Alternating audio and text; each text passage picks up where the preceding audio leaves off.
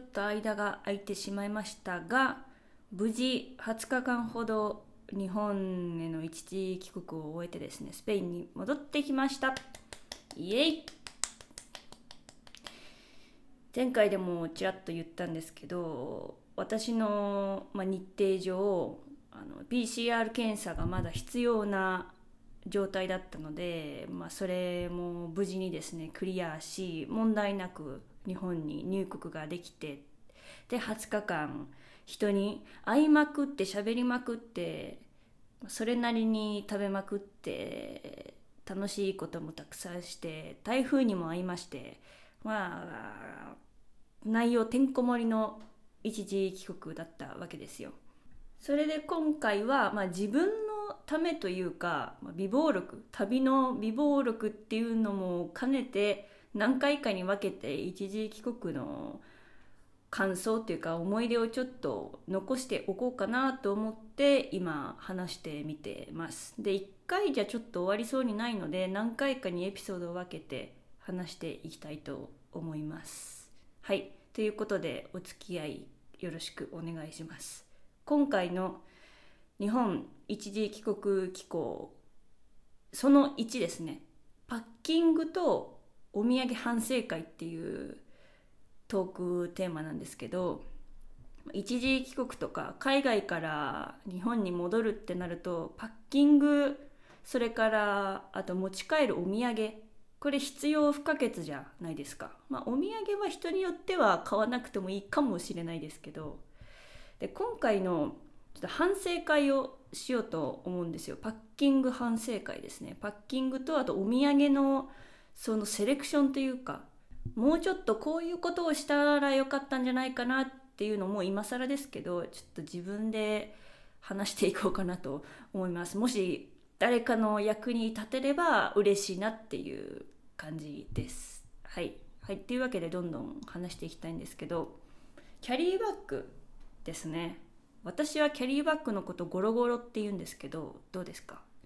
まあ、それなりに大きなサイズのキャリーバッグを持って帰るわけなんですけど国際線で予約したのはおそらく23キロキャリーキャリーバッグ ×2 まで行けたと思うんですよ。でもさすがに計46キロを1人で持って帰るのはちょっと無理なので、まあ、大体いつもキャリーバッグマックスで23キロを1つでそれからリュックと手持ちのポーチみたいな感じで買えるんですけど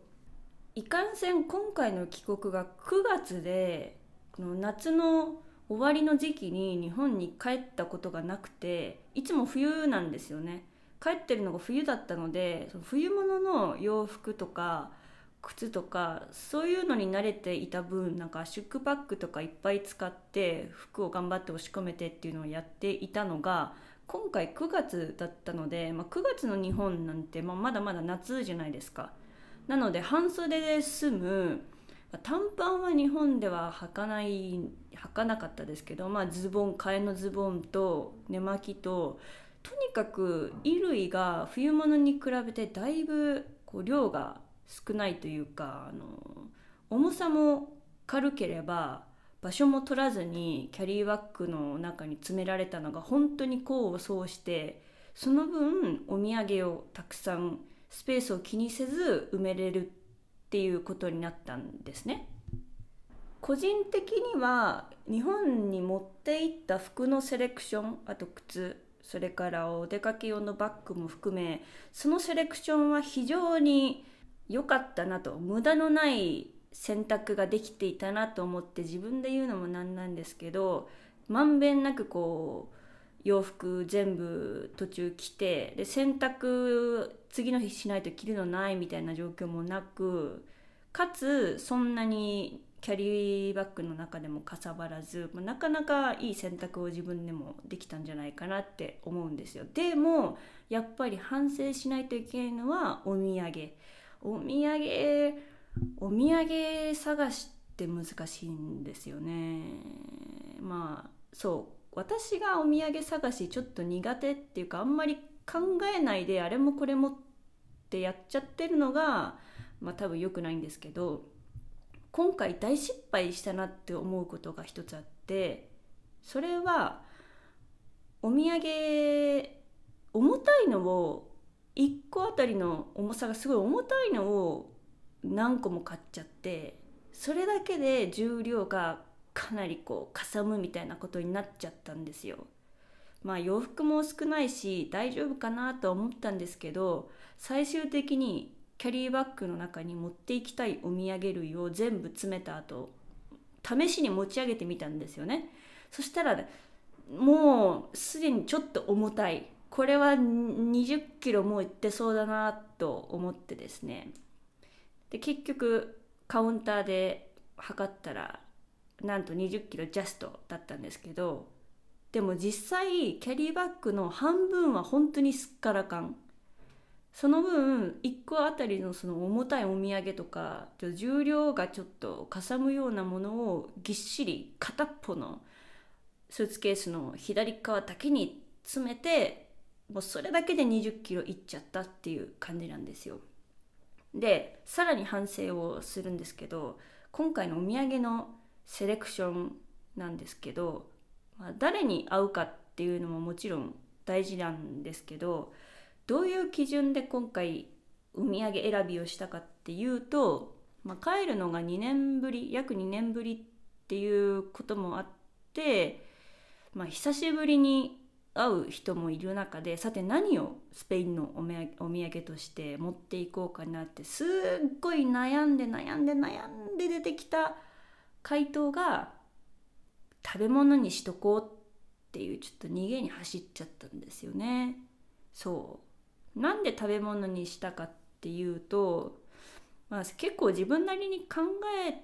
たんですよこれでも。なんか置物とかこうポストカードとかなくならないもの、まあ、なくされたら消えちゃいますけど、まあ、基本的に腐らないものっていうのをもらうのは確かに嬉しいしもらった時はわスペインのこんな素敵なのをわざわざ持ってきてくれたんだありがとうっていう気持ちにはなるんですけどそれから日数が経っていった時に果たしてそのあげた人の、まあ、部屋なり新しいその生活環境にずっと馴染んでくれるかっていうか本当に必要かなって考えたんですよねなんかデコレーション系とかそういうもの。って考えた時にもし自分が相手の立場だったらいらなくなる時期がきっと来るよなって思ってだったらまあ食べてなくなっちゃう食べ物とかの方が邪魔にならないし、まあ、もし美味しくなかったらまあごめんなさいって言って捨ててもらえばいい話だし食べ物にしようっていうそういう考えでちょっと逃げに走っちゃったんですよね。はい、で食べ物なんですけどまあ、かといって何でもかんでもじゃあこれ持っていっとくかって適当に選んだわけでもなく一応これまでスペインで生活してきて自分が実際に食べてみてこれは人にあげても大丈夫かなっていう思うものを一応買いました。はい、これね言っちゃうと私の食生活というか自分のあの味の好みというかそういうのがちょっと分かってバレちゃう気もするんですけどちょっとざっとどういう食品というか食べ物を買ったかちょっと言いますとですね今回選んだのがちょっと変わり種なんですけど小さなガラスの小瓶に入った野菜のジャムセットっていうのがあって赤パプリカ玉ねぎトマトの3種類のテイストが楽しめるジャムっていうのを見つけてこれは家で毎日食べてるとかではなくちょっと見かけてこれ面白いなと思って食べてみて、まあ、自分なりに合格だと思ったので、まあ、それを買ったんですね。でこいつがめちゃめちゃ重かったんですよ。6個67セット買ったんですよ。なので小瓶が21個ですよ。ガラスの小瓶が小さいのが。もうそれだけでね多分34キロいってたんじゃないかなってぐらいねちょっとバカチンなのでそんなに重さを考えずに大量に野菜セ野菜のジャムセットを買ってしまったんですよね。まあ、見た目いいので、まあ、まあ、あげるのはまああげるにはちょっと適していたかとは思うんですけどまずそれが一つ。でその他にはあとはあるあるなんですけどスナック菓子のロスキジェータっていう塩っぱいしょっぱいなんて言ったらいいんだろうグリッシーニイタリアのあのグリッシーニみたいに細くはないけど指2本分ぐらいの太さのああいうしょっぱめの焼き菓子っていうんですか？こっちのヨーロッパの自販機に置いてあってでスペインでも、まあ、どこの自販機にも置いてあるようなそういうスペイン人あるあるのスナック菓子。これもまあたくさん買ったんですよ。ただ問題はすぐ割れちゃうっていうことなんですよ。なので頭を使って家にあったすごい大きなプラスチックのタッパーの中にそのロスキジェーターをいっぱい詰めて動かなければ衝撃が起きないわけなのでタッパーの中にぎゅうぎゅうに詰めてでタッパーもしっかりこう上から蓋をしてでそれをキャリーキャリーバッグの中に入れるっていうことでほとんどロスキジェーターを割れ割らずに日本に持ち帰ることができました。これはねなかなかのパッキング技術だと思います。私なりにはね。あとは、まあ、食べ物ですかねこれは。あのオリーブオイル、まあ、あるあるですけどこれは大きな瓶を買うんじゃなくてすごい小さなこの小分けパックっていうか可愛いガラスのこれもガラスなんですよね。可愛いガラスに入ったオリーブオイルのセットを、まあ、配るように買ってそれもお土産にいたしまして。あとそれから黒ニンニクですね。メルカドーナとか、あの多分カレフールとか巷のスーパーでも売られている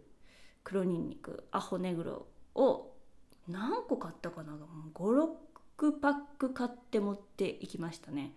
この黒ニンニク個人的にスペインで一番美味しい食べ物だと思ってるんですよ。本当に。そもそもスペインって発酵食品がないじゃないですか。その何て言うんだろう。ハムとかチョリソーとかこう熟成させるものあと燻製とかそういうのはまあまああるんですけど日本みた日本のあの発酵食品みたいにこう発酵した納豆とか漬物とか味噌とかああいうのないんですよ。でもこの黒ニンニクはその日本の発酵食品と同じように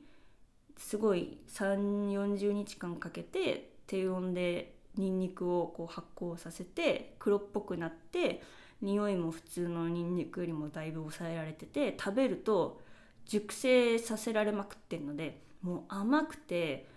うまみ成分っていうんですかアミノ酸とかいうのがすごい凝縮されてめっちゃ美味しいんですよ。うん、あのね黒ニンニクの話多分何回もしてると思うんですけど本当に美味しいから黒ニンニクはあのお土産に是非買ってほしい。もしくはスペインに行くっていう人がいたら黒ニンニク買ってこいってお願いした方がいいです。ってくらい私は推してます。はい。そうなんですよ。黒ニンニクももちろんお土産に足しまして。あとはさらにさらにですねトレスノスっていうおつまみですね。お酒によく合うであろう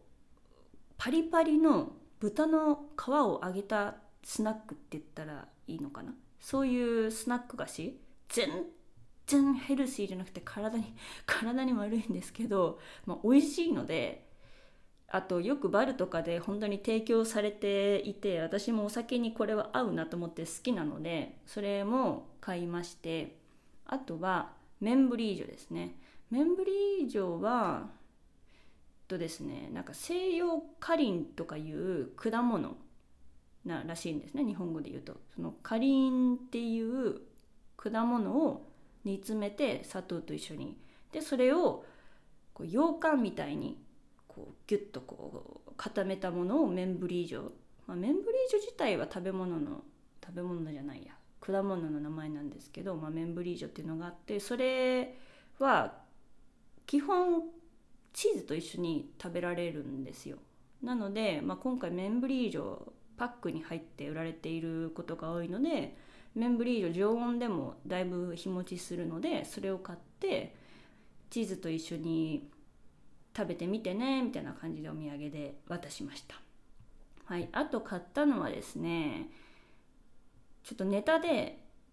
あのインスタントラーメンスペインで食べられているインスタントラーメンってどんな味がするのかちょっと知ってもらいたいなっていう意味でジャテコモっていうブランド ブランドがあるんですけどスーパーとかでよく売られている。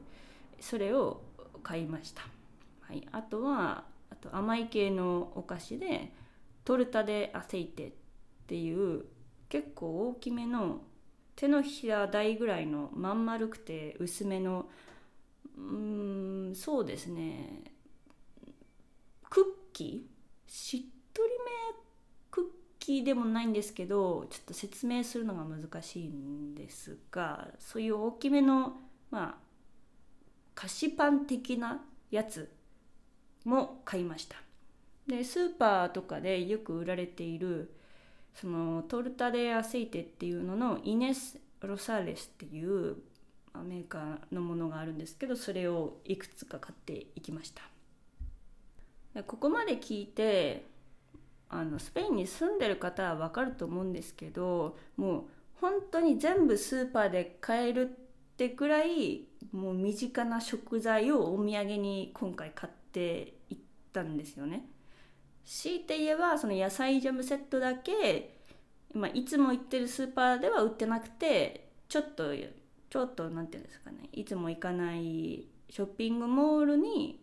売っていたっていうくらいでその他のお土産は全部スーパーで買えるあるある食材を買ったんですよ。まあ、安くつくからとかそういうのももちろんあるんですけどちゃんと食べたことがあってその価格が高いから美味しいとも限らないじゃないですか。なので自分が生活してきてやっぱりこれ庶民の味ででかつ美味しいからスペインのその日常を味わってほしいっていう願いを込めてあるあるのそのスーパーのその食材とかを今回お土産に持って行ったんですよ。まあ、あと言い訳をするとお土産を買いに遠出をするっていうかショッピングする時間があまりにもなくてスーパーぐらいでしか買えなかったっていうのがちょっとした言い訳なんですけどまあそんな感じでとにかく食べ物を詰めまくってキャリーバッグが2 0キロいったっていう感じなんですよ。はい。ああとそうだ。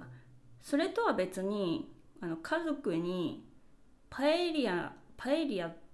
てその食べ物のパエリアではなくてパエリアを作る時のあの薄い黒いフライパンあのことをパエリアって言うんですけどあのパエリアの鍋の2人前の小さい鍋をですねちょっと買っていってでうちの実家のキッチンガスコンロなので、まあ、電気でも使えると思う使えますけど、まあ、ガスコンロだとスペイン料理家で振る舞えるのでそのパエリアをちょっと買ってですね家で今回はガスパチョマンチェゴっていうクラッカーが入ったトマト料理みたいなのを実家で料理して振る舞いました。まあ味はどっこいどっこいっていう感じであんまり美味しいっていう顔はされなかったんですけどまあまあまあいいでしょうっていう感じです。はい。であの行きのパッキングはそんな感じで反省をするとですねジャムは重いからそんなに買ってはダメだって学びましてあと食べ物買ってもいいけどなんかもうちょっと、うん、ちょっと今は思い浮かばないんですけどなんかもうちょっと小分けできるようなスペインらしいお菓子とか食材を買ってで日本に着いた時にそれをこうアソートじゃないですけどまあ袋とか買ってその中にいろんなもを詰めて何種類かのものをこうスペイン語お土産セットみたいな感じにして渡せたらもっと良かったのかなっていう反省を今しています。すいません。お土産すでにあげちゃった友達にはちょっとそうすればよかったなって反省してます。はい。で帰りのパッキングの反省会なんですけど、まあ、帰りももちろん重量制限と戦わないといけないのでまあね重量オーバーしたら超過料金払えば確かに持って帰ればたりはできるんですけど重すぎるのもさすがにやっぱ大変なので帰りも、ま、なるべく重量を越さないようにちょっと目星つけながらパッキングをしたんですがお土産スペインのお土産はもう全員に配り終わったのでだいぶ軽くなったんですよねでもその分本をめちゃめちゃ滞在中に買いましてその読み残った本が、ま、9冊ぐらいあったのかな、まあ、文庫本なんですけど9冊ぐらいお持ち帰りすることになってそれが結構まあかさばかさばるとかまあ重たいですよね。あとはあとお土産全部配り終わってスペースがすごい空いちゃったんですよね帰りのパッキングしてて気づいたんですけど服も行きと同じででお土産がすごい減ってしまってで友達からもらったお土産とかもあるんですけどそれでは全然逆にスペースが埋まらなくてキャリーバッグの中って隙間がありすぎると逆にこうガシャンゴシャンこう動いちゃってよくないじゃないですか。でそれでこれどうしようかなってって思った時に救世主が現れたんですよね。なんと奇跡的にとある一人の友達がポテトチップスを4袋もくれたんですねなんか人生で一番美味しいポテトチップスだから食べてほしいって強引に4袋を一度にもらってでその友達が言うには関西醤油味っていうのがあるんですけどね。それがもう人生食べたポテチの中でもうダントツに美味しいって言うんですよ。うん、でそれをね美味しすぎるから4つ4つぐらい絶対余裕でいけるからっていうので4つもらってめちゃめちゃ最初びっくりして4つポテチもらう人ってなかなかいないじゃないですか。で私も正直めちゃめちゃびっくりしてただこれが本当になんとパッキングに役立ったんですよ。この隙間をこうちょうど4つのポテチがこう埋めてくれてでポテチ空気入ってるのでかなりこうスペース食うじゃないですか。でしかもこうね気圧高いところ行ったらん？気圧が高い？気圧が低いか。飛行機がねあの上に上空飛行してる時は膨らむので逆にこうさらにクッション材としての働きをしてくれるわけでまさか友達にもらったポテチがパッキングの役に立つなんて夢にも思ってなくて感謝してますね。本当に。はい、で帰りは20 21キロちょいでしたね。なので23キロまでには全然余裕があったって感じで持って帰ってこれました。さらにちょっとお土産について自分なりの考えっていうかそういうのをちょっとついでに話しとこうと思うんですけどお土産は本当に誰と会うか次第じゃないですか。まるまるまるまるちゃんと会うってそのまるまるちゃんが例えばですよこうお祝い事があって引っ越し祝いだとか結婚お祝いだとか何かこうお祝い事とかちょっと特別なことがあったとしたら、まあ、私としてもなんかこう特別なお土産を持っていきたいななんかそういうふうに考えるのが普通かなって思うんですけどそれとは別にもしかしたらこの人と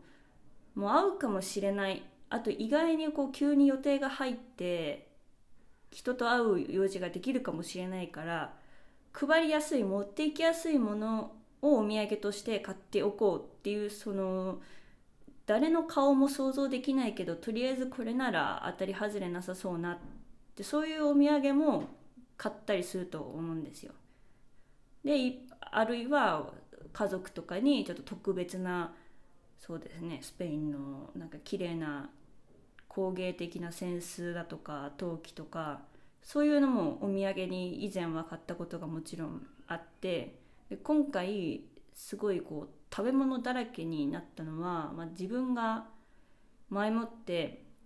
帰国する前にいついつ会いたいんだけど空いてるってこう予定を立てた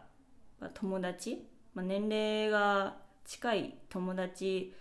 へのお土産をいろいろ考えに考えた結果まあ邪魔にならない食べたら消えてしまう食べ物をお土産に選んだっていう、まあ、たらればというかそういう風になってしまってなってしまったというかまあそうそうなったんですよ。なのでお土産選びって私は好きなんですけどでもやっぱりなんか考慮しないといけないことがたくさんあって、まあ、難しいなとも思いますね。やっぱり重さとかもちろん値段もそんな好き勝手ね買えたらいいですけど、まあ、そんなねそこまで買えないので、まあ、お財布と相談しつつ重さと相談しつつあとは日持ちですよね。日持ちするものの方がいいし常温で持っていけるものがいいしとキャリーバッグの中で簡単に割れたりしないようなもの持っていきやすいものの方が簡単だしみたいなね。いろんなことを考慮しないといけないのでお土産選びっていうのは結構こう回数重ねていかないといけないなって思ってるんですよ。まだまだなんかね上達しないといけないなって思いましたね今回のパッキングで。うん。ちょっと今度はもうちょっと上手にお土産選びできたらいいなって思ってます。はい。というわけで続きはまた他のエピソードでいきたいと思います。あ、hasta luego.